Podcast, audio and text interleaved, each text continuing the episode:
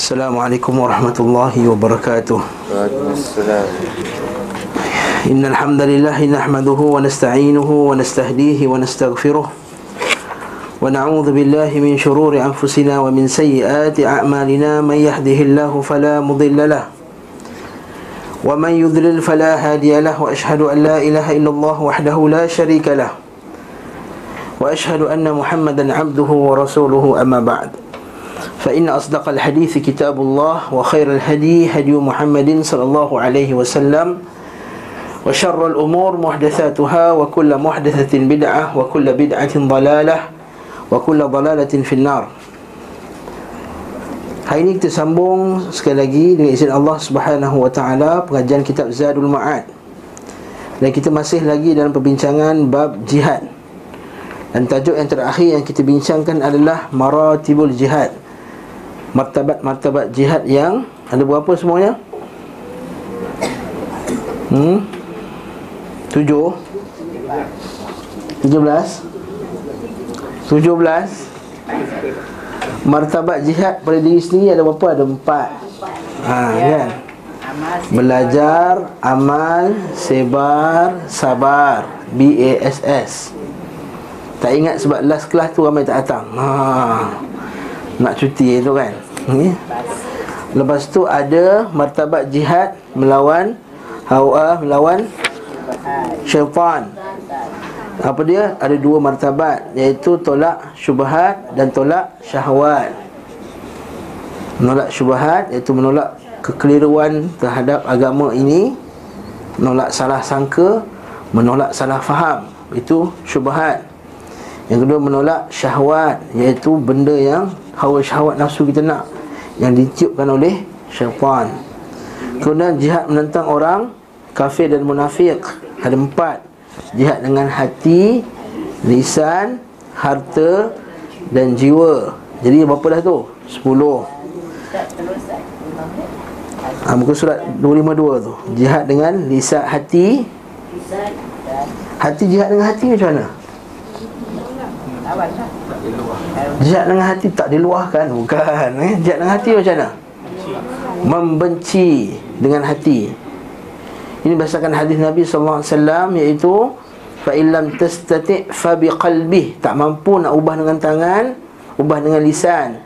Tak ubah dengan lisan Ubah dengan hati. Jika hati ubah macam mana? Iaitu dengan kita membenci. Membenci kekufuran tersebut. Membenci maksiat tersebut Dan apabila dah benci Dan apabila telah uh, Memusuhi Maka kita akan menghindari Benda tersebut. Contohnya kita nampak tempat tu Meja tersebut dihidangkan arak. Maka kita membenci Arak tersebut. Membenci perbuatan minum arak tersebut. Jadi janganlah duduk dengan dia.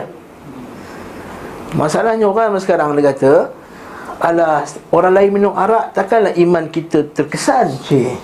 Dia kata macam tu Dia takkanlah iman orang lain terkesan Kerana kita yang Iman kita terkesan kerana orang tu minum arak ini seperti isu yang terbaru berlaku bila dia kata takkanlah lemah sangat iman or, iman orang Islam ni.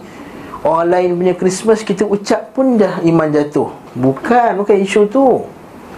Isunya adalah kita kena membenci apa yang Allah Taala benci. Wallahu la yuhibbul fasad. Allah Taala tak cintakan kefasadan. Wallahu la yuhibbu zalimin. Allah Ta'ala tak cinta benda yang zalim. Wallahu la yuhibbul kafirin. Allah Ta'ala tidak mencintai kekufuran. Jadi kalau Allah Ta'ala membenci kekufuran Allah Ta'ala membenci kezaliman Allah Ta'ala membenci kerosakan di muka bumi ini Dengan melakukan kemaksiatan Maka adakah layak kita sebagai hambanya Menyukai benda tersebut?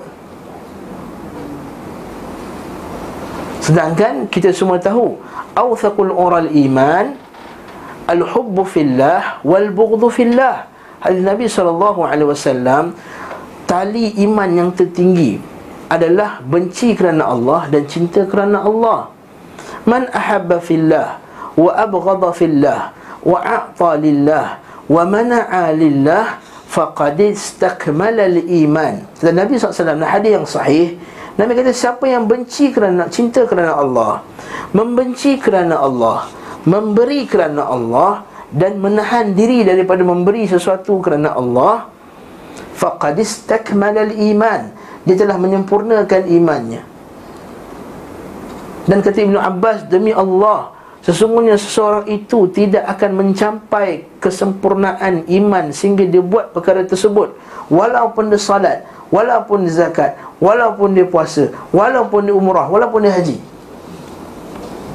Maksudnya kalau orang tu banyak buat ibadat tapi dia tidak membenci kemaksiatan dia tak membenci kekufuran dia tak benci syirik Dia tak benci bid'ah Dia tak suka Dia tidak mencintai orang yang beriman Tidak mencintai majlis ilmu Tidak mencintai kesalihan Mencintai Quran dan sunnah Mencintai orang yang ajak berquran dan sunnah Dia tak akan dapat Iman yang sebenar Dia tak akan dapat feel tu. Tahu tak? tak? Feel. Ghirah Tahu ghirah? Bukan gairah Gairah tu lain. Arab panggil ghirah Ghirah ni rasa betul-betul Cemburu bila Islam itu di Dicela Diejek Dipelekehkan Direndahkan. Ghirah inilah yang ada pada para sahabat radhiyallahu ta'ala anhum. Seperti Umar Al-Khattab Ya Rasulullah Da'ni adribu unuqah Ya Rasulullah Biarkan aku tebas kepala ni Ya Rasulullah. Siapa? Ghirah. Ghirah nak pertahankan Agama. Ghirah nak pertahankan Islam. Ghirah tengok orang diejek. Umar Al-Khattab Bila Ibn Mas'ud diejek. Ada orang ejek dia. Ibn Mas'ud kan betih dia kurus. Bila betih dia kurus Jubah dia tu Dia tak angkat tinggi sangat. Dia angkat tinggi sikit daripada buku lali Maka bila Ibn Mas'ud kata Pada seorang lelaki kata angkatkan jubah kamu Angkatkan pakaian kamu Kerana sesungguhnya Itu lebih bertakwa kepada Allah Ta'ala. Maka orang kata Engkau pun tak angkat? Dia dipelekehkan. Ibn Mas'ud kata aku tak angkat sebab aku ni imam. Kalau aku angkat sampai setengah betis Orang nampak betis aku kurus Kan makmum tergelak-gelak kik, kik, kik, kik, kik, Tengok betis kurus. Jadi dia rendahkan sikit. Tapi tak sampai buku lali Berita tersebut sampai kepada Umar Al-Khattab radhiyallahu anhu. Ha, Siap lah ha, Umar Al-Khattab kata Dipukul orang tu dia kata Adakah seperti Ibn Mas'ud? Kau ejik macam ni? Adakah orang seperti Ibn Mas'ud? Engkau pelekehkan begini? Ini yang kita kata apa dia? Jihad hati ni. Membenci dengan lisan. Sebab dia tahu dia tak mampu nak cakap. Mungkin satu masa nanti akan tiba. Syuhan muta'an Wahawan muttaba' Wa'ijab kulli dhi ra'yin ra'yah. Ketika satu, satu masa nanti Akan ada hawan muttaba' Orang akan ikut hawan nafsu terlampau dahsyat. Kan? Wa syuhan muta. Ketika itu orang terlampau tamak kata Nabi sallallahu wa ijab kulli dhi ra'in ra'yahu. Dan setiap orang merasa pendapat dia paling bagus ketika, ketika itu baru Nabi Nabi kata wada'al amrul awam. Maka Nabi kata tinggalkanlah orang awam tu. Kau tumpukanlah kau punya hal. Tapi sebelum tu Nabi suruh ajak pada makruf dan cegah pada mungkar. Akan tiba satu masa nanti wa na'udzubillah min dzalik di mana kita ni akan berada pada zaman tak boleh nak cakap benda yang betul pun. Terpaksa merahsiakan keimanan. Maka ketika itulah membenci dengan hati itu amat-amat diperlukan ha? Ustaz takkan akan tiba zaman macam tu Ustaz? Sedangkan kita ni ramai. Dah tiba dah pun. Dah tiba dah pun? Ha, Mak Haji Haji Mukhtar kata dah tiba dah pun. Hmm? Soalannya Ustaz Ha, kezaliman dan kemungkaran yang dilakukan oleh seseorang tu bolehkah kita sebut ha, ataupun kalau kita sebut dan jadi mengumpat Okey, ini masuk bab mengumpat. Ini masuk bab soalan eh. Belum bab, tak tak masuk lagi jawab ni eh. Okey. Baru baru ulang kaji. Okey. Kita sebut orang zalim orang Okey. Boleh tak kita menyebut keburukan orang lain? Mengumpat. Mengumpat ni hanya dibenarkan dalam beberapa keadaan. Seperti yang disebut oleh Imam Nawawi rahimahullah dalam kitab Riyadhus Salihin. Siapa kalau baca kitab Riyadhus Salihin, dia akan lalu bab ni. Itu mengumpat kalau dia mujahir. Dia orang yang menzahirkan maksiat dia. Kau nampak, saya nampak Haji Mohtar buat maksiat. Nauzubillah, cerita aja eh. Ha, nampak lah. Haji Mohtar bukan orang yang mujahir. Bukan yang menzahirkan. Jadi saya tak kata, tuan-tuan tahu tak, Haji Mohtar datang kelas kita tu, semalam berdating, ha, mana boleh. Ha, mengumpat itu bukan sekadar mengumpat Itulah tashnik dan berdosa besar Mengumpat Patutnya Yang saya sebut dulu kan Patutnya kita jumpa dia terus Kata macam Mata ni siapa tu Itu bukan Itu bukan girlfriend saya Itu anak saudara Contohnya. Ha, Itu lain. Tapi kalau dia mujahir Dia pelakon filem contohnya. Pula ada orang nasihat pula Dia pula lawan Kata apa ni? Kata sibuk-sibuk hal orang. Kubur sama kita Kubur lain-lain. Ini semai body Sekati I lah I nak tunjuk kata ha, Ketika itu kita kata Jauhilah orang macam ni. Sama juga dengan Golongan ahlul bid'ah. Kalau dia ahli bid'ah yang dia buat bid'ah senyap hal dia di masing-masing tak masalah. Tapi kalau dia yang menzahirkan mempertahankan menyebarkan melawan pula orang yang nak ajak kepada kebenaran. Pelekehkan pula ahli sunnah. Maka ketika itu kita kata jauhilah ustaz fulan kita kata. Jauhilah ustaz fulan. Ustaz fulan tu menyesatkan jauhilah ustaz sekian jauhilah pemikiran sekian. Sekiranya padanya ada masalah ya? sekiranya pada sebut ada masalah kalau tak sebut tak perlu sebut nama itu lagi bagus. Tak sebut nama itu lebih baik Kita kata contohnya sekarang ni ramai dah Orang yang buat macam macam ni. Orang dah tak ada agak lah Muhammad ni lah ni. Ha, Orang dah boleh agak lah Muhammad ni. Kita cakap umum. Tapi bagus tak sebut nama. Tapi kalau terpaksa Yang kedua Ketika kita nak menyelamatkan Institusi kita Kita satu persatuan Tiba dalam grup kita tu Dia pengkhianat. Takkan kata siapa pengkhianat? Tak boleh cakap. Mana boleh? Dia cakap siapa pengkhianat tersebut. Yang ketiga Depan qadi Depan qadi. Sama ada hakim, hakim, hakim Bukan qadi nikah tu Hakim-hakim Orang Melayu ni kesian eh? Kesian qadi Jadi untuk qadi ya. Qadi hakim Depan hakim. Silakan sebutkan siapa yang awak nampak membunuh. Tak boleh cakap empat. Nah boleh. Yang keempat depan polis. Sama lah polis. Nak siasat Maka dia kena cakap lah. Yang kelima bila masa bila Masa nak orang nak menikah. Nak bukan nak nikah Nak kahwin dengan fulan dan fulan. Contohnya lah Nak kahwinkan Dari ustaz. Saya nak kahwinkan anak saya dengan si fulan Dengan Daniel tu contohnya. Ha. Contoh Daniel lagi ya. ha. Contoh dengan Daniel. Sebab dia seorang yang boleh kahwin kat sini Dengan Daniel. Macam mana ustaz? Dia kena cerita lah Daniel tu macam mana Macam ni perangai dia Tak boleh Simpan. Dia cakap dia dah kahwin dah Ha? Kalau Dah kahwin. Dia cakap dia dah, dah kahwin. Kalau saya tahu dia dah kahwin dia cakap. Tak boleh kata Dah kahwin ke belum? Hmm tak boleh Kena cakap. Betul lah hadis Nabi SAW Berkenaan dengan seorang lelaki kata Nak kahwin dengan dia ni macam mana? Dia kata ada pun dia ni Perangai dia sekian dan sekian. Ya? Jadi tak pernah nurunkan tangannya Angkat tangan. Tangan tak pernah turun dengan pegang pengkat. Maksudnya suka pukul Maka itu dibenarkan. Dalam bab ni itu saja dibenarkan. Umpat Ada pun saja-saja nak gosip Tak boleh. Yang kedua Dia bila dia darurat Bila darurat dia ada kadar dia Maksudnya kita cerita keburukan Kita kat situ je. Keburukan ni yang menyebabkan Kita perlu menjauhi dia Kata Ustaz sekian bahaya. Sebab dia ni ajak Ajar kepada liberal. Dia ajak kita supaya membaca kitab-kitab tokoh-tokoh yang menyesatkan. Ha, jangan taman nasi pula. Ha, nenek dia dulu. Ha, kau tahu masa dia kecil, dia tu ya Allah masa sekolah.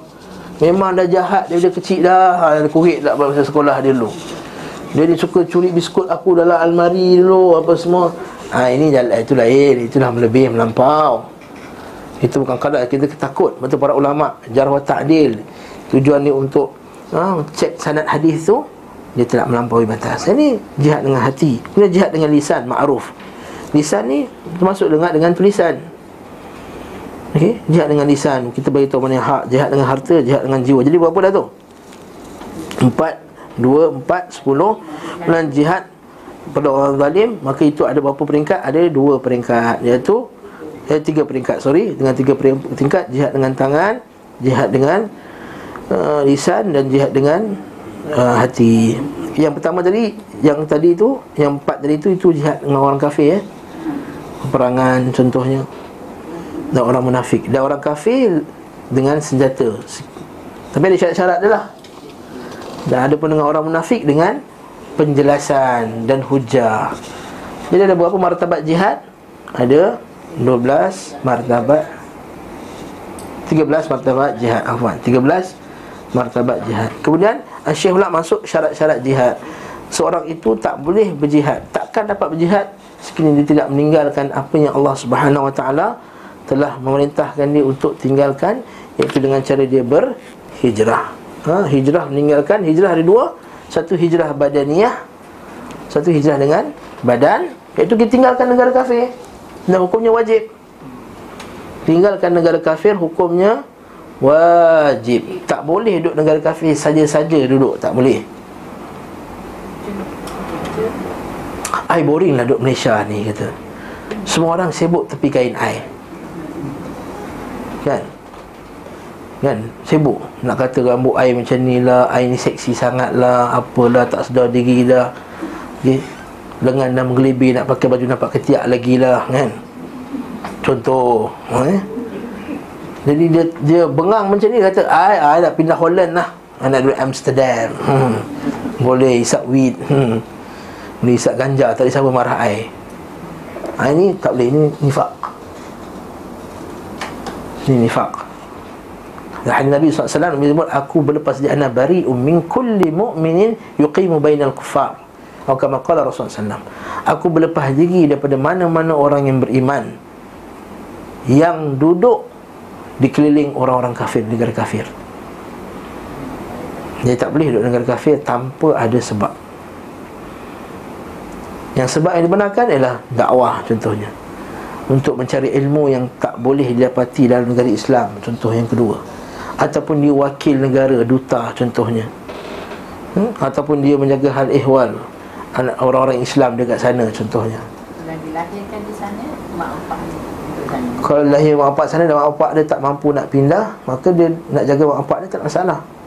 Tapi kalau dia mampu untuk berpindah tetap juga dia kena ajak mak ayah dia pindah kan? Kata kalau dah kaya dah dah juta duduk sana kat UK sana. Dia kata Kemudian dia mengaji Dapat dia tahu Bahawa benda ni tak boleh? Jadi kena pindah negara Islam. Negara Islam mana Ustaz? Negara Islam semua perang Datang. Malaysia Okey Malaysia okey. Nation my second home. Ramai sekarang Ustaz Macam student kita Yang ambil medik. Dia tak nak balik Dia duduk sana. Lepas tu kena ajarkan mereka Kena bagi tahu orang Sebenarnya Macam mana. Memang sana gaji lagi besar. Sana lebih mewah.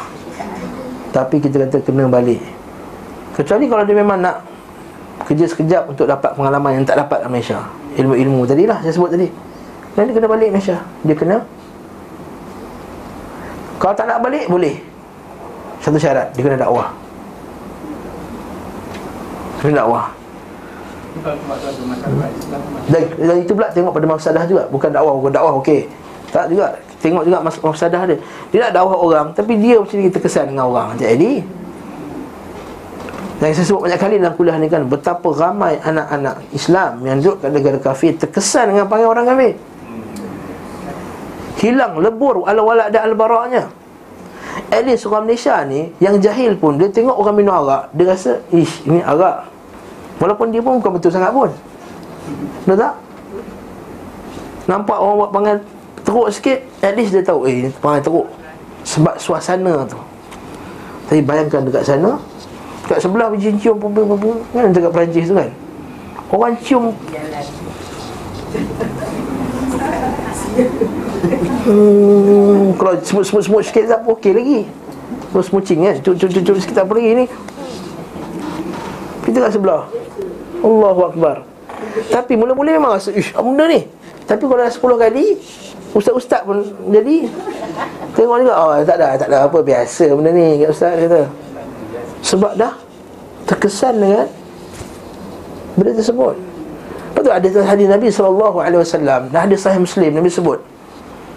Nabi kata Sesungguhnya Perangai yang lembut ini Ada pada pengembala kambing. Dan perangai yang kasar itu Ada pada pengembala unta. Sebab perangai kambing kan Relax ya kambing kan. Macam cerita Ahmad Albab Relax Ahmad Albab relax Mek, mek, ha, panggil lagi gerak Ada pun unta ni degil. Lepas tu dia kata uh, Unta tu Mina syaitan Unta tu ada syaitan Bukan dia, dia tu syaitan ha, Dia degil. Lepas tu terjerit-jerit Pengembala unta ni. Jadi perangai Terjerit-jerit Terjerit-jerit. Melekat perangai Terjerit-jerit dekat dia. Lepas tu kata Syekh Muhammad Abdullah Al-Imam Ketika dihuraikan hadis ni Dia kata Lihatlah tuan-tuan rahmatullah Bercampur dengan binatang pun kita terkesan dengan binatang tu. Nampak tak? Campur dengan kambing Jadi panggil relax macam kambing Relax. Tenang kan? Masa berlalu pun dia relax. Sebab dia duduk kerja kambing Tengok je. Ada pun jaga unta jadi kasar. Bayangkan duduk dengan kambing dan unta pun terkesan dengan kambing dan unta. Apatah lagi duduk dengan manusia Itulah para ulama kita kata Kena duduk dengan orang salih Duduk dengan perkampungan orang salih. Dan banyak hadis-hadis yang seumpama dengan ini Seperti hadis berkenaan dengan orang yang dah bunuh 99 orang tu nak taubat Apa nasihat ulama tersebut? Dia kata pindahlah kamu daripada kampung maksiat ni Kamu boleh taubat. Allah Ta'ala boleh terima taubat kamu bunuh 99 100 orang ni. Dengan syarat kamu kena tinggalkan kampung kamu Ke kampung yang lebih baik. Lepas tu antara jihad terhadap uh, orang-orang yang zalim juga adalah kita meninggalkan sahabat-sahabat yang buruk kita. Nah, kita ada circle kita kan yang dulu huha-huha zaman sekolah, zaman universiti dulu. Tapi maksiat banyak. Kalau berjumpa tak bercerita melakukan bercerita maksiat. Tidak melakukan melakukan maksiat. Jumpa je karaoke, jumpa je karaoke. Lepas tu ajak pula bersafar tanpa mahram. Kan lah geng-geng. Jom kita pergi Jepun sama-sama. Ha, pergi sama tanpa mahram. Jadi kita kena jihad kita terhadap diri kita sendiri. Kita kena tinggalkan maksiat tersebut. Maka syarat jihad dan tak boleh nak berjihad dengan orang lain. Kita kena hijrah. Ini kata hijratul badaniyah. Yang kedua tadi hijrah apa? Hijrah qalbiyah dengan tinggalkan seperti apa yang Allah Taala larang. Kata Nabi SAW al-muhajir man hajara man Allahu an orang yang berhijrah itu ialah orang yang berhijrah daripada apa yang Allah Taala telah haramkan kepada apa yang dihalalkan. Kita duduk sini lagi tapi kita berhijrah, masih lagi berhijrah. Kita ada lagi pengai-pengai buruk kita yang lama yang susah nak tinggal. Maksiat-maksiat lama susah nak tinggal. Maka kita berusaha ke arah nak tinggalkan itu itu satu hijrah juga. Walaupun kita masih lagi duduk dekat tempat kita sekarang ini. Wallahu taala alam bisawab. Kita sambung pula muka surat 254. Keadaan manusia yang paling utama adalah menyempurnakan Betul tak? Syarat jihad dah sudah kan? Belum lagi? Allah mustahil Okey, ini kita masuk 253 Syarat jihad. Syaratul jihad. Atau syurutul jihad. Kata penulis rahimahullah ta'ala La yatimul jihadu illa bil hijrah. Tidak sempurna jihad seseorang Sehinggalah dia berhijrah Dibarengi ya, Dia berhijrah. Maksudnya kita akan dapat berhijrah Diri kita Berjihad ke atas diri kita Jihad ke atas orang munafik dan orang kafir Dan jihad ke atas ahli maksiat Dengan kita sendiri dulu yang kena berjihad Iaitu dengan hijrah. Dan tidak sempurna hijrah Wala yatimul hijratu Wala wala tatimul hijrah dan tak sempurna hijrah sehinggalah adanya iman. Disertai. Dalam bahasa Arab tak ada okay? yang disertai.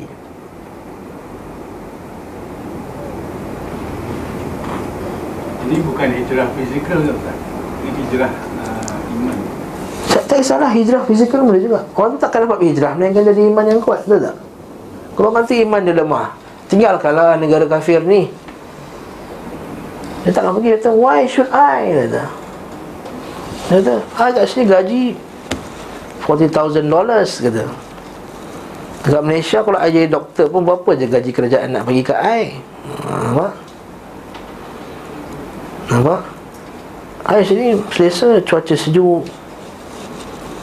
Tapi ada juga ramai orang yang daripada negara Islam berhijrah ke negara orang kafir dengan tujuan untuk mengembangkan Islam. Apa saya kata buat tadi Kalau tujuan dia dakwah Lain cerita Dan dakwah tu pun Lihat pada masalah Kalau dia pergi sana Anak-anak dia sesat Nak dakwah orang Anak dia sendiri sesat. Tak boleh juga. Nak pergi sana Anak dia nak sekolah mana? Kecuali kalau dia ada kemampuan sekolahkan anak dia sendiri Macam Syekh Yunus Katrada Yang ajar kat sini Dah balik Kanada dah Dia ada sakit kalau dia sekolah ada anak dia Berapa orang semua dia sekolahkan Bijak-bijak lah tu anak dia Hafiz Quran Semua dia sekolahkan Jadi kalau sanggup sekolahkan sendiri Homeschool Tak campur dengan orang kafir Apa semua Maka itu yang paling baik Barakallahu fikum Jadi kat sini Sama lah tidak sempurna jihad melainkan dengan hijrah. Sebab dia hijrah badaniah tadi atau hijrah qalbiyah. Sebab mana mungkin dia jihad kalau dia duduk dekat negara kafir? Kena berlaku peperangan. Kita tak minta tapi katakanlah berlaku. Nauzubillah.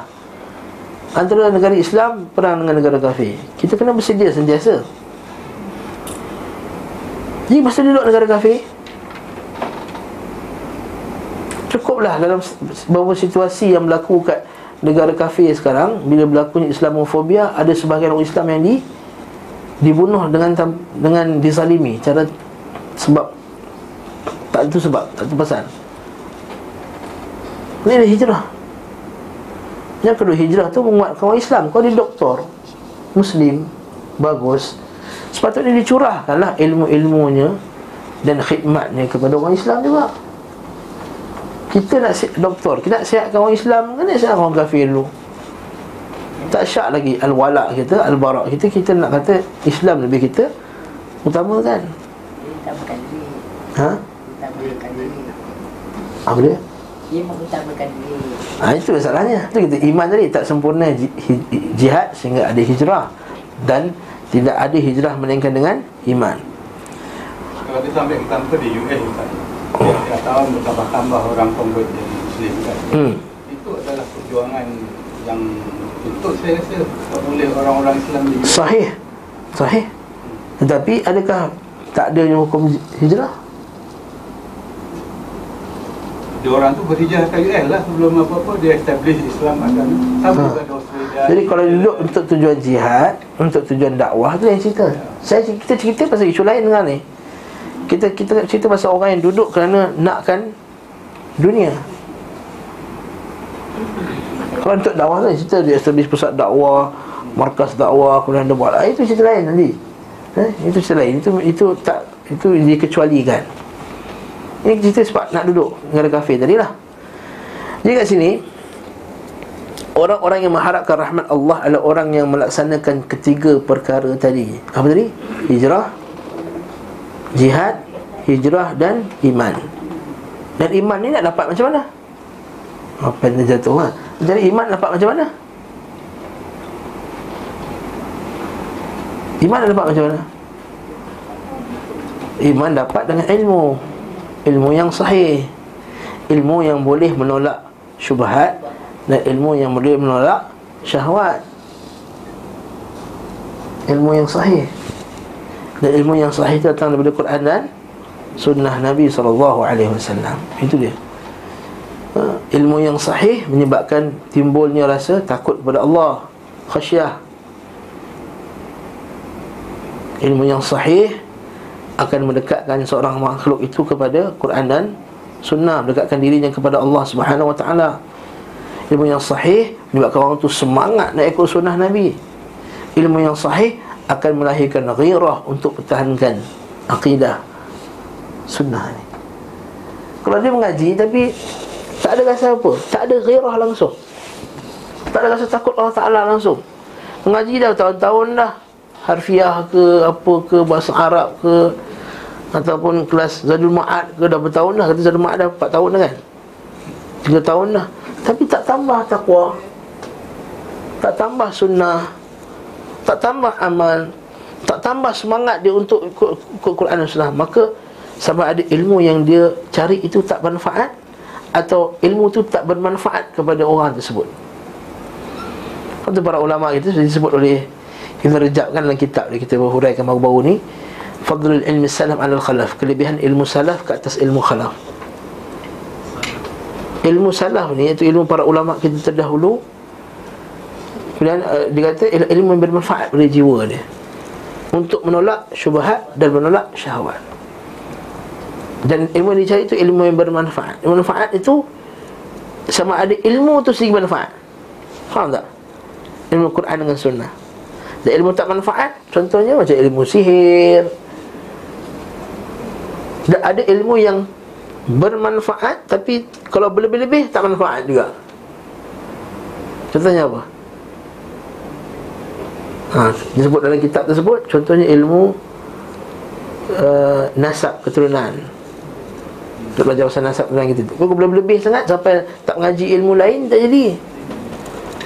Macam tarannum. Tarannum Cukuplah sekadar untuk kita pandai Baca tajwid apa cukuplah Orang nak mengaji sampai lagu ni, lagu ni berjam-jam. Duduk nak belajar pasal lagu je. Lagu sikah lah, lagu jaharkah lah, lagu apa ke.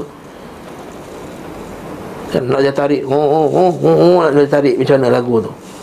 Itu ilmu yang tak manfaat. Dan kedua, ilmu manfaat tu Ilmu bermanfaat pada orang tersebut. Ilmu tu dah bagus dah. Tapi manfaat pada jiwa Betul lah Nabi SAW minta kita doa pada dia Allahumma inni a'udhu bika min ilmi la yanfa' Ya Allah aku minta lindung pada ilmu tak manfaat.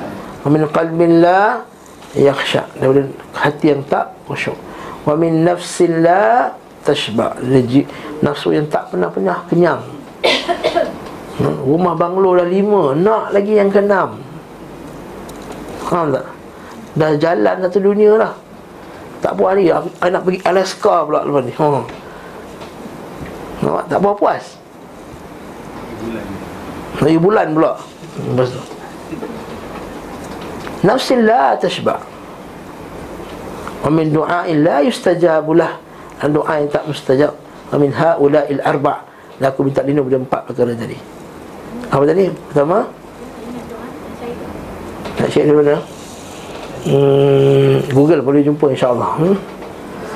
Allah, Allahumma inni a'udhu bika Senang dia Allahumma inni a'udzu bika. Oh, itu macam doa masuk tandas tak? Allahumma inni a'udzu bika jangan minal khubuthi wal khaba'ith pula. Allahumma inni a'udzu bika min daripada ilmin la yanfa. Ah, kita tulis sikitlah.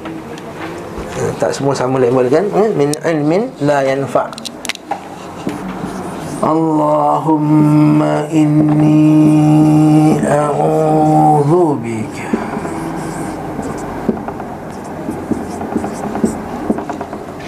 من.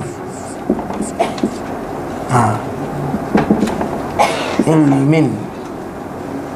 من بلد من لا ينفع. Allah Ha? Yang ni takkan tak tahu. Allahumma ini? Ini ha, Saja tak boleh baris. Okey lah tulis lah Kesian. Allahumma Inni A'udhu bika Min ilmin La Yanfa' Wa min قلب لا يخشع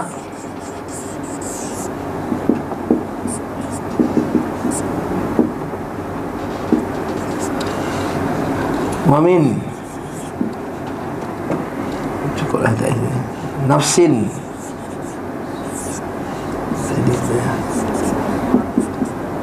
نف سد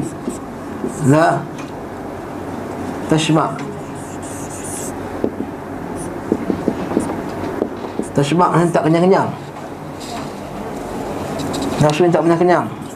Wa min Du'ain. La. Yustajabulah.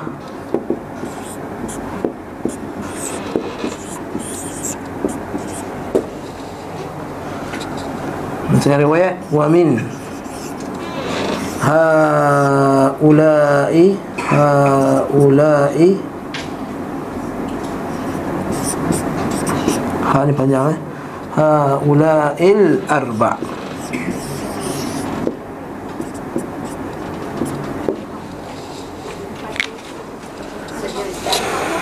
Ha? Jadi bila keempat-empat perkara tersebut. Tak ada Ya Allah ya Tuhanku Sesungguhnya aku Berlindung kepadamu ya Allah Daripada ilmu yang tak bermanfaat. Harap-harap sikit. Ilmin lah yang Dan daripada hati yang tak khusyuk. Dan daripada nafsu yang tak kenyang Dan tak puas lah Dan daripada doa Yang tak dimustajabkan baginya Dan daripada keempat-empat perkara tersebut Dari keempat-empat perkara ini Ha'ula'il arba' Doa ini sabit daripada Nabi sallallahu alaihi wasallam.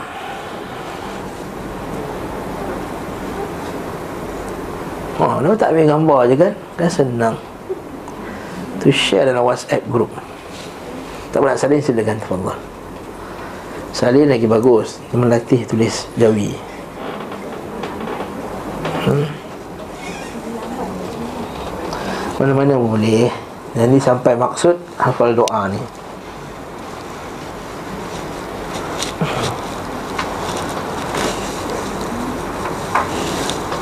Baca tiap-tiap hari Pagi ni baca, besok baca Tengah zuhur kan baca, asar baca 10 kali baca, ingat lah Nah, kalau kelas Jumaat minggu depan baru nak buka balik, ah tak tak ingat lah.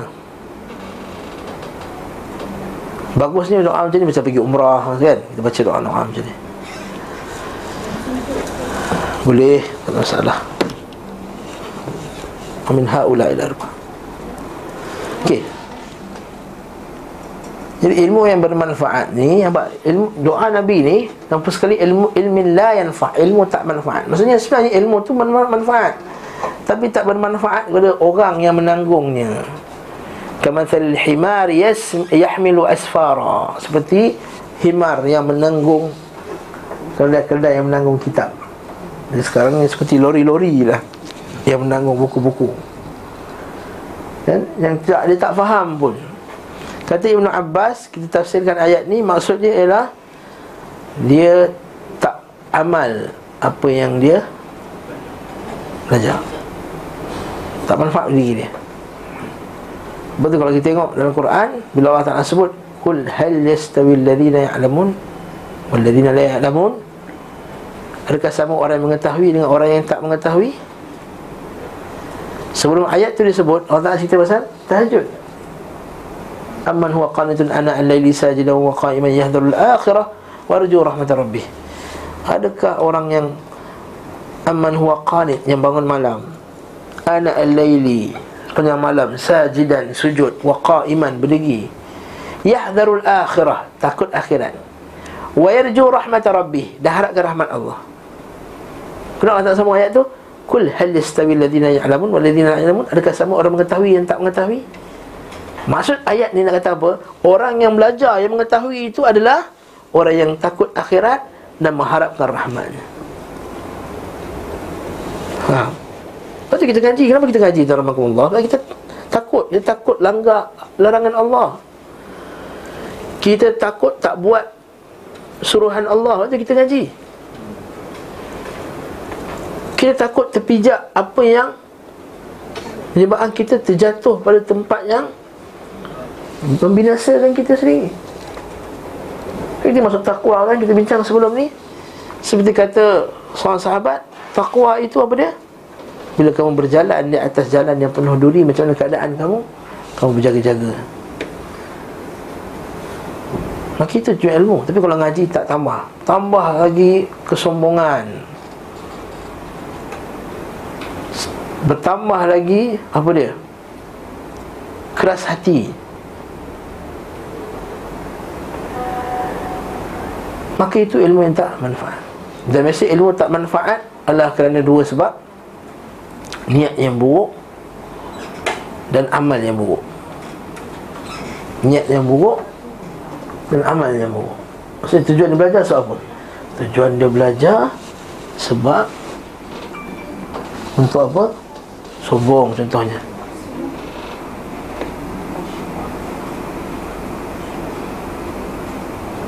Tujuannya untuk sombong. Tujuannya untuk meniru-niru orang alim. Man talibal ilm Atau man talabal ilm Liyudahi bihil ulama. Untuk meniru para ulama. Ini biasanya kena kat orang budak muda lah. Biasanya mungkin tuan-tuan perempuan tak kena kot sakit ni. Tapi biasanya macam jenis saya ni. Ngaji sebab liyudahi bihil ulama. Untuk nak tiru para ulama. Nak jadi, nak supaya orang dikenal sebagai orang alim. Liyudahi bihil ulama. Yang kedua apa? Liyumari bihi sufaha. Untuk berdebat dengan orang yang bodoh. Ha, tujuan belajar untuk berdebat. Dia masuklah guru WhatsApp Dia gaduh. Pum pum pum pum pum pum pum Lepas tu Dia tak tahu jawapan. Oh bijak jawab ni? Dia buat SMS Ustaz Ada orang kata dalam grup saya macam ni macam ni. Apa pendapat Ustaz? Ha. Pendapat dia sebab dia nak jawab orang ni. Ha, bukan nak ngaji sebenarnya. Sebab nak jawab orang tu, dia pun dia tak baca pun jawapan ustaz jawapan panjang. Gudu gudu gudu gudu gudu. Oh, dia baca sikit-sikit. Okey, copy paste. Pa, letak sekali. Padahal dia tak baca pun betul-betul Allah musta'an Padahal dia tak baca betul-betul Tujuan untuk nak jawab je Ini berlaku penyakit copy paste ni dalam Facebook Cari oh. Pruk Dia copy paste. Pruk panjang sekali. Orang tak baca pun. Yang kedua. Yang ketiga apa? Aul yusrifa bihi wujuhan nas ilaih.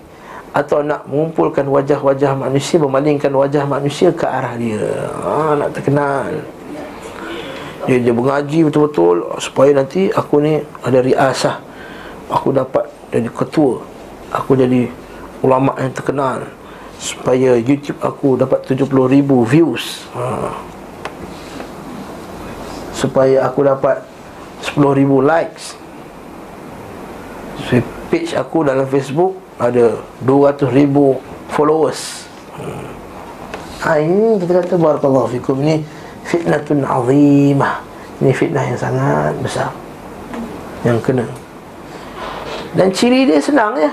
Kata kata Ibn Rajab ciri dia ialah kalau dia melampau belagak je ciri dia tak manfaat melanggar Allah dan Rasulnya. Itu niat yang buruk. Yang kedua amal yang buruk. Mengaji niat bagus dah baik Tapi amal dia buruk. Dia tak tinggalkan benda-benda buruk tadi. Dia sekadar nak belajar je. You, you ni datang kelas dah bertahun-tahun Macam ni juga you. Ayat Itu hidayah kan cik? Mana boleh salahkan hidayah. Hmm?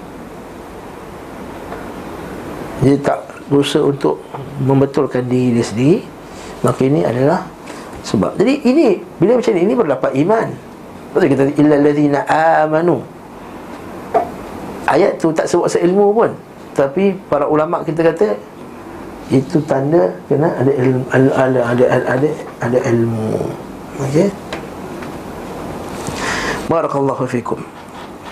Sekarang ni terus pula apa dalilnya pula? Kata tiga-tiga ni barulah orang mendapat rahmat Allah, mengharapkan rahmat Allah. Firman Allah Subhanahu wa taala dalam surah Al-Baqarah tu ayat 200 18 Innal ladhina amanu Sesungguhnya orang yang beriman. Walladhina hajaru Dan orang yang berhijrah. Wajahadu fi sabilillah Dan berjihad di jalan Allah Ula'ika yarjuna rahmatallah. Orang itulah orang yang mengharapkan rahmat Allah. Ha, Ada tiga ni baru. Ini nak harapkan rahmat Harapkan rahmat Tapi tak buat. Ada setengah orang dia tak faham. Ataupun dia keliru Dia kena syubahat Dan kita ni masuk syurga bukan sebab amalan kita. Kau amal banyak-banyak pun. Ha, Rahmat Allah yang masukkan. Jadi kau ingat ingat kau semayang banyak-banyak ni masuk syurga Tetap aku yang kurang lagi masuk syurga pada kau Eh tak, jangan Sebab Allah Ta'ala dah bagi dah Ciri-ciri orang yang nak dapat rahmat Allah Ta'ala tu Amanu Hajaru Jahadu amanu dengan iman yang sahih, iman yang betul. Kemudian hajaru, dihijrah. Hijrah qalbiyah tadi atau hijrah badaniyah. Hijrah dengan hati dan hijrah dengan badan. Dan yang ketiga, jahadu. Dia menjalankan 13 martabat jihad tu tadi. Kalau dia mampu buat 13.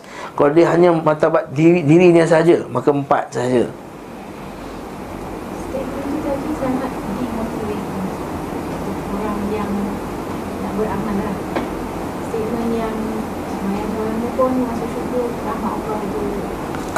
Itu sebab dia tak faham maksud dia Kita nak syurga dengan rahmat Allah Tapi nak dapat rahmat Allah macam mana?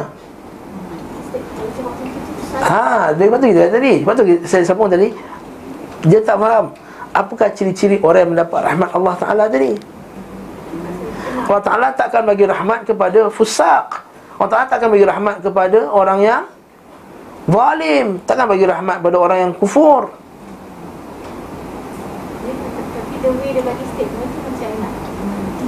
Ini motivate orang. Okay.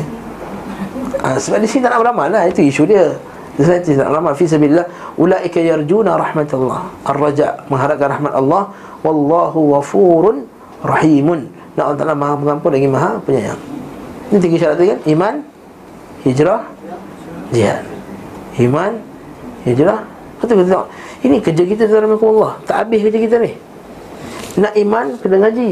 Ngaji pula tak habis dah Melambat-lambat kelas nak pergi Betul tak? Nak kelas akidah Nak betulkan akidah. Nak pula zaman kotor sangat zaman kita sekarang Kekotoran akidah tu tersebar. Yang Nabi SAW sebut Satu zaman nanti Di mana yang batil akan nampak hak Dan hak akan nampak batil. Yang amanah dikata dusta Dan dusta dikata amanah.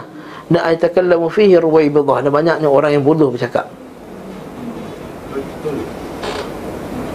Keliru kita Pergi masjid keliru Dengar radio Aikim keliru Dengar radio ni keliru Beli kaset keliru.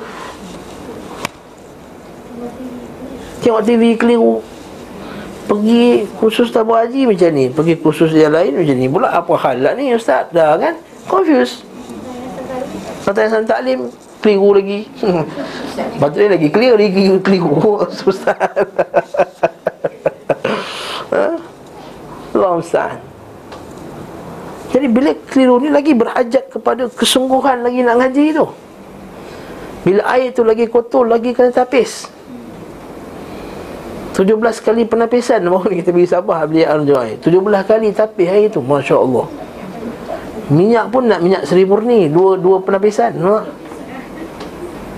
Nak minyak yang bersih. Barakallah Begitu juga ilmu maklumat yang kita dapat ni. Begitu dah campur At-talawuth Pencemaran Kita perlu Kita ada udara pun Kita nak sedut udara bersih. Dan aircon sekarang semua dah jual Dah buat apa Ionize lah Tapis lah ah, Benda lah. Dia jual lagi kat sekarang ni Pembersih udara pula. Sebab nak sedut udara yang bersih. Kalau udara berhajat pada udara yang bersih Air berhajat pada air yang bersih Kenapa tak menapis ilmu-ilmu yang bersih supaya masuk dalam dada kita? Itu yang nak pakai sampai bila-bila. Udara kotor sedut mati habis kat dunia aja syubhat. Kalau disedut masuk dalam hati rosak hati rosak jiwa rosak amal rosak iman ila nari khalidina fiha abada. Dalam neraka dan kekallah di dalamnya. Kalau kita berhajat ni tak, tak ada masa tak ada masa nak main tak ada masa nak Allahu akbar. Tak cukup. Kemudian nak nak nak amal lagi. Nak mengaji banyak berkenaan dengan kita kena bantu anak yatim, nak kena cari anak yatim. Kena bantu orang miskin yang tak meminta-minta. Nak cari orang miskin tak minta-minta ni bukan senang. Nak dakwah ilallah, nak dakwah pula. Dah belajar kena dakwah. Nak sama rahim, saudara banyak 50 orang, adik-beradik, sepupu, sepapat semua. Banyak kerja tak? Kerja banyak dan nak hijrah lagi Allahu Akbar. Dah hijrah, kemudian lepas hijrah Nak wajahadu pula. Jihadu. Masya Allah Kerja kita banyak Dharmakumullah Waktu orang mukmin Kata Nabi SAW Orang mukmin itu Mati ala araqil jabin Mautul mukmin ala araqil jabin Al-Quran SAW Orang mukmin itu akan mati berpeluh dahinya. Sebagian ulama ditafsirkan dengan secara literal, maksudnya secara zahir. Maksudnya orang mukmin akan berpeluh dahi. Apa hadis itu? Hadis Nabi SAW hadis sahih. Ha, orang mati berpeluh orang mukmin berpeluh dahi. Sebagai ulama ditafsirkan maksudnya orang mukmin ni mati dalam keadaan letih dan lelah kerana nak ikut perintah Allah Subhanahu wa taala. Jadi digunakan istilah dengan berpeluh dahi. Bukan berpeluh dahi sebab panas. Ha, bukan. Tiba-tiba nak meninggal lah. Tutup aircon Bagi pandang berbelur dah. Ya okey beriman. Yang kat macam tu. Allah Ustaz ha? Yang itu dia mati setelah Dalam keadaan dia berusaha Bersungguh-sungguh Untuk taat perintah Allah Subhanahu wa ta'ala. Dan ini cabaran bagi kita. Bukan senang. Ha? Waktu kita sentiasa Masya Allah Berusaha Mati-matian Datang kelas Cari parking Susah nak parking parking dah naik fees. Bayar juga.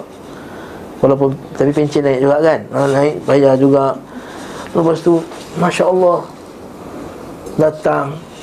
Tak ingat ustaz belajar bahasa Arab. Datang juga. Ustaz tanya tak boleh jawab. Datang juga. Homework tak siap. Datang juga. Tentulah. Berjihad bersungguh-sungguh. Kan? Kena marah dengan ustaz. Sabar. Ustaz bukan semua satu perangai. Ada yang garang Ada yang lembut ini kena marah sikit Dan serah sikit dah lagi. I tak nak masuk dah kelas ustaz tu. Dia tegur I main handphone dalam kelas Jatuh muka I. Hmm. Allah kena tegur handphone sekali Nak tinggalkan ilmu yang banyak ni. Sabarlah sikit.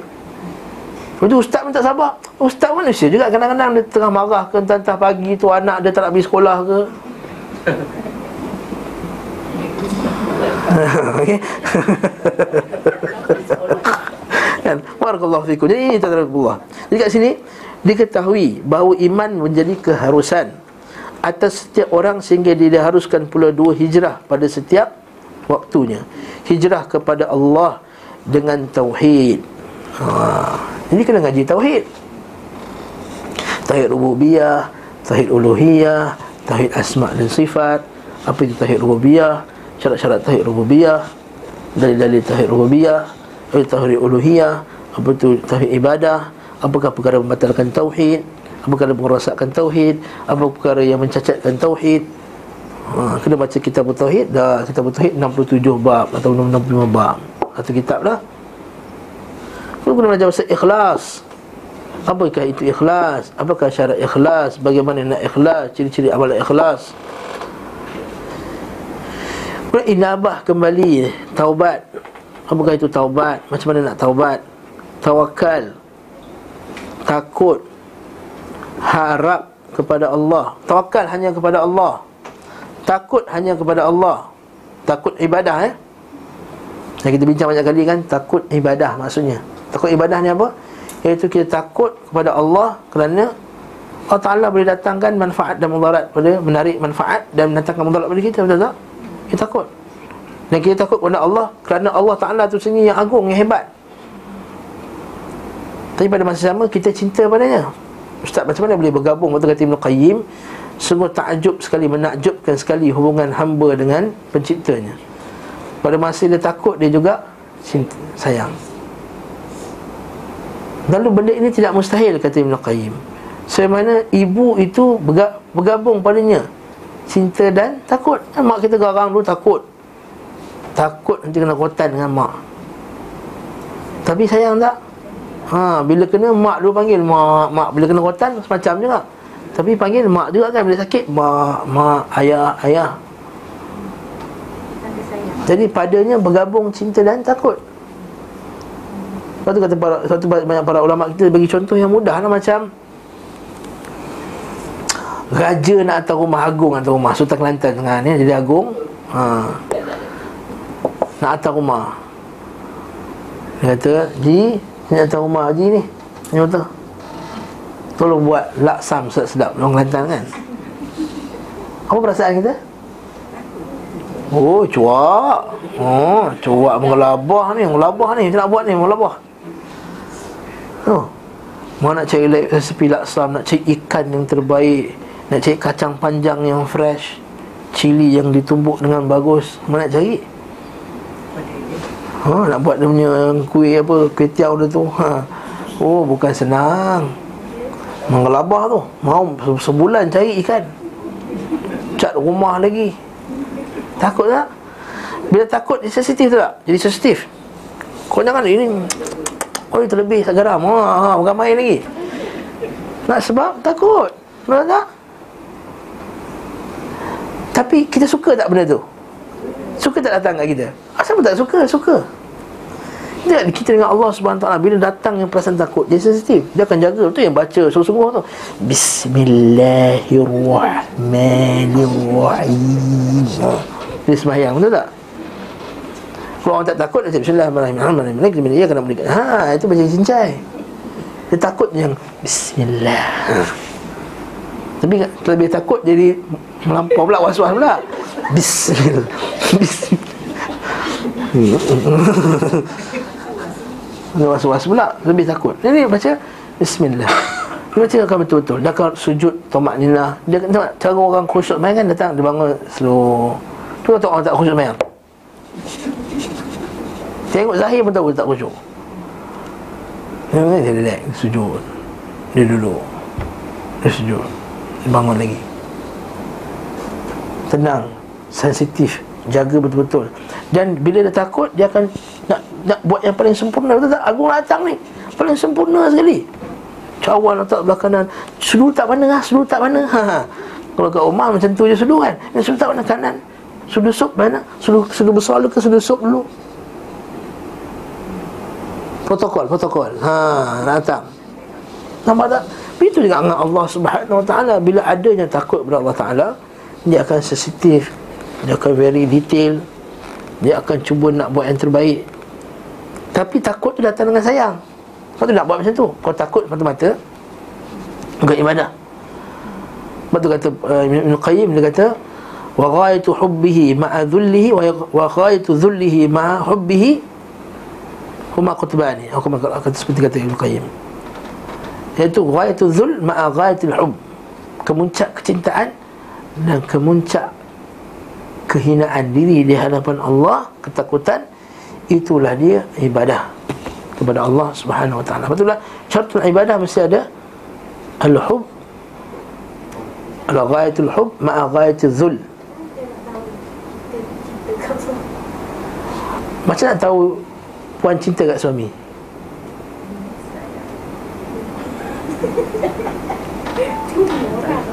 Tak, saya tanya soalan tu dulu. Ada rasa. Ada rasa. Satu lagi, rasa je. Rasa, air rasa je. Dengar dia cakap lagi. buat apa yang dia happy lagi. Ha, buat, yang, buat yang sama dengan Allah Ta'ala. Itu je. Yes. Itu je ciri-ciri dia. Kalau dia, dia, dia suka makan kek, kita pun akan buat kek dia, betul tak? Itulah kita dengan Allah Ta'ala. Dia suka kita solat sunat. Itu solat sunat lah. Itulah Nabi kata La yazalul ab Yataqarrabu ilayya bin nawafil Hatta uhibbah Taklah seorang hamba tu mendekatkan dirinya kepadaku Dengan benda-benda sunat. Hingga aku cinta pada dia. Sebab Allah Ta'ala Allah Ta'ala ni dia balas Berdasarkan apa yang hamba dia buat kat dia. Cinta. Mana kita ni Itu Allah Ta'ala bertambah-tambah cinta Wa idza ahbabtuhu bila aku cinta kat dia bila dia cinta aku cinta kat dia pula ha Allah Taala bagi lebih lagi. Fa kuntu sam'ahu alladhi yasma'u bi wa basara alladhi yubsiru bi. Aku akan jadi pendengaran yang dia mendengar dengannya. Maksudnya dia akan dengar apa Allah Taala nak dengar yang. Takut. ya sama juga. Jadi apa minimum takut? Yang ya. Nak dapat jawapan. Minimum takut Allah Taala adalah tinggal yang wajib ni tinggal yang haram masa wajib. Buat yang wajib. Saya kata tinggalkan apa yang Allah wajib tinggalkan. Cakap ayat tu. Tinggalkan apa yang Allah Taala wajibkan kita untuk kita tinggalkan. Ha maksudnya tinggalkan yang haram lah. Itu minimum takut. Jadi kalau siapa yang tak ada takutnya tu dia berdosa lah. Maka dia, dia belum beribadah kepada Allah dalam bab takut. Beribadah kan luas Iman itu ada 70 60 lebih cabang Atau 70 lebih cabang. Dan salah satu cabang tu adalah khauf Takut kepada Allah. Jadi kalau takut dia tu tak mencapai Dia meninggalkan yang haram Maka dia belum mencapai Takut yang wajib. Dia, dia berdosa dalam bab takut tadi. Dan cinta yang minimum Cinta yang menyebabkan dia buat Apa yang Allah Ta'ala Suruh. Dalam keadaan bukan dipaksa lah Dia cinta lah. Maknanya dia buat dalam keadaan dia okey, happy Ha. Macam orang kata, eh malam ni pergi beli sate kat mana? Kalau kita bawa kereta pergi sate, pergilah kat dekat Kajang beli sate, duduk segambut. Hmm, bawa kereta, hmm, happy je, tak ada rasa apa pun. Baitul keleket tak ada rasa apa pun. Sebab apa? Suruhan yang datang padanya Jadi kita kata bila bila datang azan subuh contohnya pergi subuh kat masjid. Dia rasa alhamdulillah syoknya pergi masjid dapat sembahyang subuh. Maka itu tanda cinta pada Allah Taala. Ada tanda cinta lah. Tapi kalau tu oh no dah azan. Oh no dah azan. Allah tu kan tengok cerita syok Dah lagi dua siri lagi nak habis dah ni ha. Lara Aisyah ni nak habis dah ni Dua kali lagi Ha, dua dua dua episod lagi azan maghrib. Allahu akbar. Apalah azan maghrib time ni ha tu.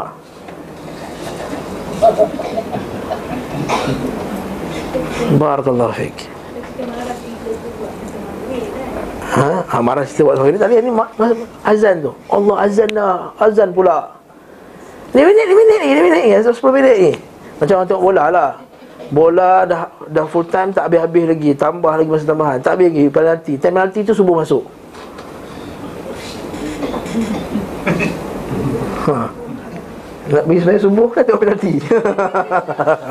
ha, kalau peminat bola ini ujian keimanan ni. Ha. Hujan besar bagi orang nak nak dengar tengok bola nak tengok penalti tu kan nak? Solat. Solat.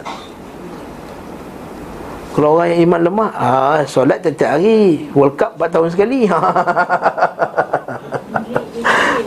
Ha, dia delay solat. Terlepas dah pahala Jumaat Asur jangan dia bangun. Kalau sebelum ni dia tidur. Kalau bagi alasan tertidur. Ini dia sedar ni tapi tak pergi. Ha itu yang masalah. Betullah barakallahu fikum ini satu benda ini takut cinta taubat dan hijrah kepada rasulnya dengan mengikutinya patuh terhadap perintahnya membenarkan apa yang disampaikannya oh ini panjang nak uraikan kita tangguhkan pada kuliah akan datang Ha, ini ini ialah iman yang mengharuskan dia hijrah insya-Allah kita akan sambung minggu depan akan uraikan setiap perkataan itu taubatnya hijrah mengikutinya patuh terhadap perintahnya membenarkan apa yang disampaikannya serta mengutamakan perintah dan khabarnya atas perintah dan khabar dari selainnya. Oh itu lagi penting tu. Mengutamakan khabar Allah daripada khabar orang lain. Dan Allah Taala kata Wasyamsu tajri li mustaqarrin laha. Matahari itu berjalan pada orbitnya. Dia kata matahari tak bergerak. Matahari tetap pada tempatnya. Ha, mana ni? Nak utama khabar siapa? Ha, dari sini khabar Allah Walaupun saintis yang paling hebat sekali Ahli astronomer yang paling hebat dalam dunia pun Satu dunia kata matahari tak bergerak Sebab kita kata Wasyamsu tajri li mustaqarrilaha Matahari itu bergerak pada orbitnya Dari kata Qdirul Azizul Alim Maka itulah dia Kami telah tetapkan Penetapan itu datang kepada Al-Aziz Yang perkasa lagi Maha Alim Maka kita utamakan ini juga termasuk Al-iman billah wal hijrah ila Allah. Insya-Allah kita akan sambung lagi pada hadis yang sangat penting. Iaitu hadis yang pertama iman apa tu? Berkenaan dengan niat tu, man kana hijratuhu ila Allah wa rasulih fa hijratuhu ila Allah wa rasulih. Sebab hijrah kepada Allah dan Rasulnya Maka hijrah ni adalah kepada Allah dan Rasulnya InsyaAllah kita akan huraikan Dan kita akan tengok pula Nabi Muhammad SAW adalah contoh orang yang berjihad yang paling sempurna sekali tak ada orang lain yang lebih hebat lagi dalam berjihad daripada Nabi Muhammad sallallahu alaihi wasallam. Ada soalan? Ada lagi? Okey. Kalau jumpa dengan orang yang sembahyang macam ribut tadi tu, Hmm. patut kita tegur, bagi kita tahu. Seperti hadis Nabi kita kita bincang kalau boleh tegur dengan tangan, tegur dengan tangan, tak tegur dengan tangan, tegur dengan lidah, tak tegur dengan lidah, benci dengan hati. Nasihatlah dia. Macam Nabi kata kat orang tu kan, uh, sal irji fasal fa innaka lam tusal kata. Nabi kata pada orang tu yang sembahyang dia laju sangat tu, tak tahu maknina tu. Kan Nabi kata, kembalilah kau, kau tak solat lagi sebenarnya. Ni solat balik. Orang tu solat lagi.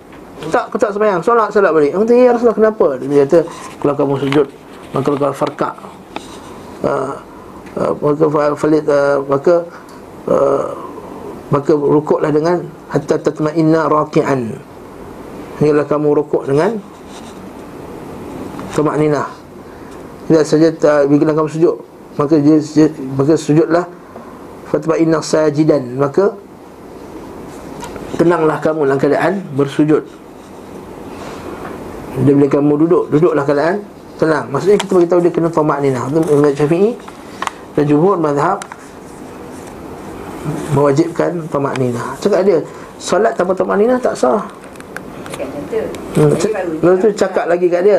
Cakap kat dia solat Tumaninah tak sah. Cakap kat dia bahawa perkara pertama akan dihisap adalah solat. Kalau semuanya solat tak lepas Tak lepas amalan lain. Dekat Mekah baru ni. Ha. Orang tu memang macam ribut. Masuk dia masjid macam semayang. Settle dulu dia Orang Melayu ni? Indonesian Ha. Kat Indonesia dia kaya orang semayang sana Dia bila sampai solat sunat subuh Dia tak buat. Kata kabarnya di sana Ada engineer macam tu dia Indonesia. Tak mazhab apa tahu? Dia awak, Ma- mazhab tak semayang dia kata. Oh awak Malaysia saya Indonesia. Al-Quran Sunnah ada Quran Sunnah Indonesia Quran Sunnah Malaysia Tanya dia awak Indonesia mazhab apa? Tanya dia. Ha, mesti kata Syafi'i. Syafi'i mana kau ikut ni kata. Ha, Syafi'i Afdal Bukan. Syafi'i mana kau ikut ni? Muhammad bin Idris Al-Syafi'i Kata kat dia. Al-Imam Syafi'i rahimahullahu ta'ala. Muhammad bin Idris Syafi'i rahimahullahu ta'ala. Dia mengatakan bahawa Siapa tak tak, tak bermakninah tak sah salat dia. Cakap kat dia betul-betul Awak menyalahi madhab Menyalahi Allah dan menyalahi Rasulnya. Menyalahi Allah, Rasul dan madhab. Tiga-tiga sekali. Al-Quran suruh bermakninah Wa kumulillahi qanitin. Ha, Kan? Qa- Qanitin. Qanitin maksudnya duduk tegak lama Ibadah.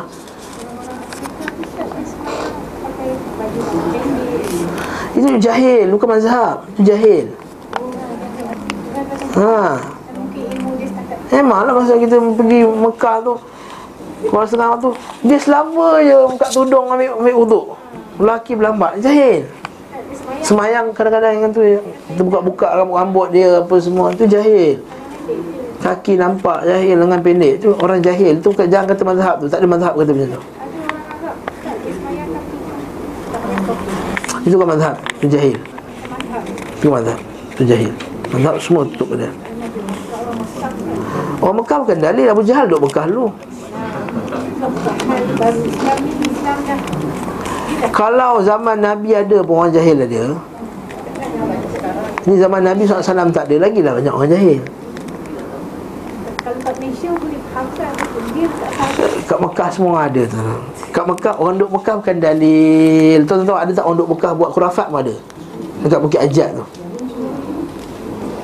Kan Lokal Ataupun dah duduk sana lama. Ada je ya. Yang kat Madinah Syiah pada kat Madinah.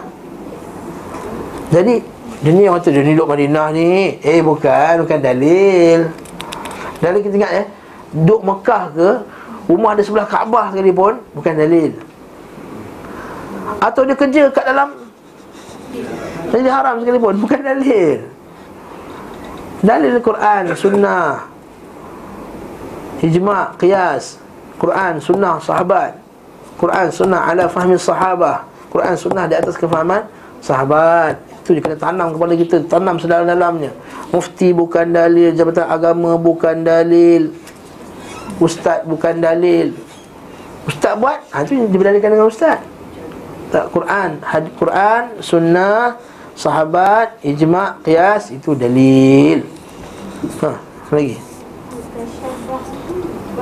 Tashba' Setasyabbah Eh saya buat tasyabbah eh, Tashba' Sorry sorry sorry. Betul kan tu? Tashba'u Matikan. Shin. Mustajab pun Yustajab